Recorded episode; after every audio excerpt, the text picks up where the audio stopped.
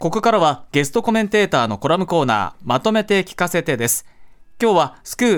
CCO の滝川舞子さんに、低所得者世帯に10万円給付、ばらまき政策に限界、日本はなぜ稼げない国になったのか、何が問題だったのかと題して伺います。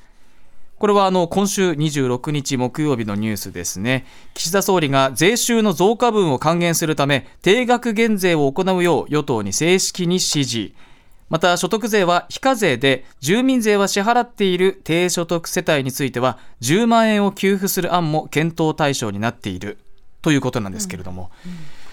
このばらまき政策に限界という、この話ですね。はい、やっぱり今年物価上がってますから、はい、一時的な給付金があること自体はありがたいとは思うんですけれども、それ持続可能じゃないですよね。これから配り続けられるわけじゃないので、根本的な解決にはなり得てないっていうのはもう皆さんやっぱり知るところだと思います。はい、でやっぱり前提として、今年結構ニュースでも若者の出稼ぎの話が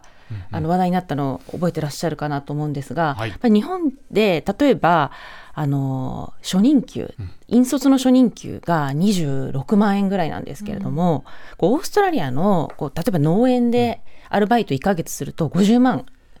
みたいな、やっぱり安い国日本っていうことが、円安もあってとてもフォーカスされた一年だったと思います。で現実的に日本人の給料ってやっぱり下がってるんですよ。で実は直近の20年ぐらいの統計見ると、1997年がピーク でそこから右肩下がり、上がってないんじゃなくてむしろもう下がってるんですよ。で他の国はもちろん上がってますから、経済成長とともにですね、欧米諸国先進国はどんどん開いちゃうわけですよ。だいたい90年代のピーク時よりも20万ぐらい下がってると言われていて、そりゃ物価上がると困るわけですよね。でこのままいくと本当に若者が日本じゃ稼げない、せっかく大学出ても大学院出ても稼げないってなったら人材も流出してしまいますし、でやっぱり日本って安くて美味しい食べ物があって、価格もお手頃だねって喜んでもらえるのはいいんですけれども、これって同時に日本人の労働力が安く買い叩かれてるってことでもあるわけですよ。はい、だから喜んでばかりも全然いられないというわけなんですよね。でじゃあこの時に一時的にお金を配る以外にどうすればいいのかってことを考える必要があると思うんですけども、じゃあなぜこうなっちゃったのかってことをちょっと皆さんと今日考えたいなと思います。はい、でこの20年を見た時に、この年収が下がっちゃった20年を見た時に、やらなかったことが2つあるんですよ。やらなかったこと、はい、一つじゃないんです。しかも2つあるんですね。もっといっぱいあるんですけど、大きく2つちょっとフォーカスしたい論点が あります。で思うことあります？何でしょう。20年なんだろう。20年間やらなかったこと、他の国と比較して相対的に日本がやらなかったこと。賃上げとかそういうことでなくってことですかね。賃上げの前提になること。賃上げできないのって企業の業績悪いからですよね。やっぱり企業の業績悪いのって経済が低迷していることがやっぱりあるわけですよね。でじゃあ経済が成長するために何をすべきだったかってことなんですけど、やらなかったことって、デジタル投資がまず一つ。デジタル投資、要するに ICT 投資って言われるものですけど、なんていうんですかね、デジタル化に対する投資ですとか、デジタル分野の企業成長のための国家的な投資ですとか、あと市場の投資もそうですね。デジタル分野はね、確かに遅れてますもんね。遅れてますね。でこれ実は日本って横ばいなんですね、90年代から。でこれに対して例えば今経済大国をひた走ってるアメリカなんかは 3.5 倍になってるんです、90年代の。ヨーロッパ、フランスなんかもそうなんですけど。でもう一つはもうちょっとこれに関連するんですけど、人材投資なんですよ。で GDP に占める人材投資の割合って、日本って実は90年代より今の方が低いんですね。でかつこれを積極的にやってる国、例えばドイツなんかも今経済成長してますけれども、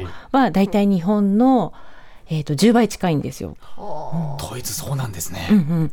でここやっぱり明らかに中長期で見たときに経済に効いてくるってことはやっぱりこの20年間振り返ると明らかだと思うんですね。だけどもやっぱりここが弱かったっていうのがあります、うん、でなったときにただ今目の前の生活に困ってる人にもちろん給付金することも大事なんですけど、はい、やっぱりすぐに経済に効いてこないとか、うん、すぐに業績が上がるわけじゃなくても、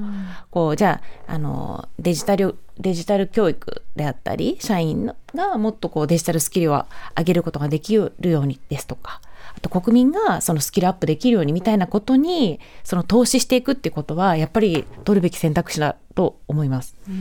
まさにばらまきっていう、ね、批判もありますけど、その給付って、うん、まさにもちろん今困ってる方々がいらっしゃるので、うん、その今に目を向けるの大事ですけど、うんそれだけじゃないよねってことですよね。そうですね。その先をしっかり見据える対策って必要ですよねってことですよね。そうだから即効性がなくても中長期で何が効いてくるかって考えたときに、はい、やっぱり教育が大きいというのはでもみんな分かってることだとも思うんですけども、国のとしてそこはやっぱり積極的に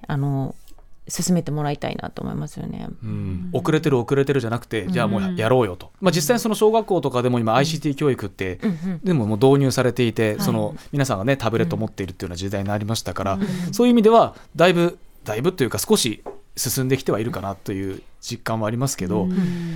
ただ他にもやっぱり教育っていう意味で言うと今投資って話あったんで、私個人の意見ですけど、はい、投資に対する教育ってもうやった方がいいんじゃないかなっていうふうに思ってるんです、うんうん、なんていうんですかね、お金を増やすっていう意味で言うとずっと貯蓄がいいんだみたいな貯蓄神話じゃないですけど、そういうのがずっとあったと思うんですよね、はい、でもそれじゃあもう増えないっていうのも皆さん知ってるじゃないですか、かといって投資を進めろっていうと、なんか投資を進めると良くないよっていう、やっぱそういう意見もやっぱあるわけじゃないですか、じゃなくてやっぱ正しく投資を知って、なんていうんですかね、先を未来に目を向けるっていう意味で言うと、しっかり教育を受けてほしいなっていう思うんです。金融教育ですよね、はい、学校で教えてほしいぐらいですよね、はい、大人になってから急に自分で勉強してくださいっていう感じしますもんねそうですし、もちろん大人も今からだってやれるわけですよ、金融リテラシーもそうですしデジタル教育にしても、はい、でここにやっぱり国としての支援をもっと強化するべきだと思いますし、それがやっぱり何歳でもやり直せるよ、勉強し直せるよって、こういうことをやってるシンガポールだったりとかドイツだったりとかってやっぱり成長してますので、はい、目の前のことだけじゃなく中長期に対しての、投資、お金の投資っていうのもそうですし人材的な投資っていうのもそうですし、これがやっぱり大きなキーワードになるなと思いますね。人への投資ですよね、あれとかもそうですもんね、大学の研究とかもそうですよね、遅れちゃってますもんね。そう研究開発費を削っちゃったり、やっぱ人件費を削ったり、これ鶏か卵かなんですけど、やっぱり経済が低迷してるから目の前の支出を減らそうと思って、人件費と研究開発費を削ると未来に効いちゃうってことですね、それがネガティブに、それが今効いてきてしまってるってことですよね、悪い方向に。そうですもんね、またばらまきなんて批判もありますけど、そもそもね税収を還元するってありますけど、でも借金大国じゃないですか。そうなんですよね。だからそもそもお金どうなのっていうところもそもそもね話しちゃうとありますし、あとまたお金を配るっていうと選挙みたいな、なんかそういう目線もあるっていうのが、なんだかな進まないなっていう意見もありますよね。なんかみんながあんまり喜んでないんじゃないかって気もしますよね、やったって感じがしない、それで良くなると思えないからなんですよね。後で大変なことなんじゃないのみたいなそれ体感してるってことですよね、やっぱり、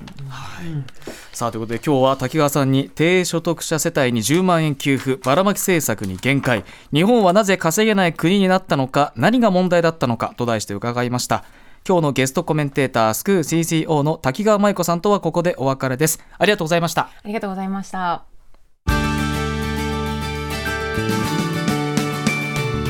まとめて土曜日。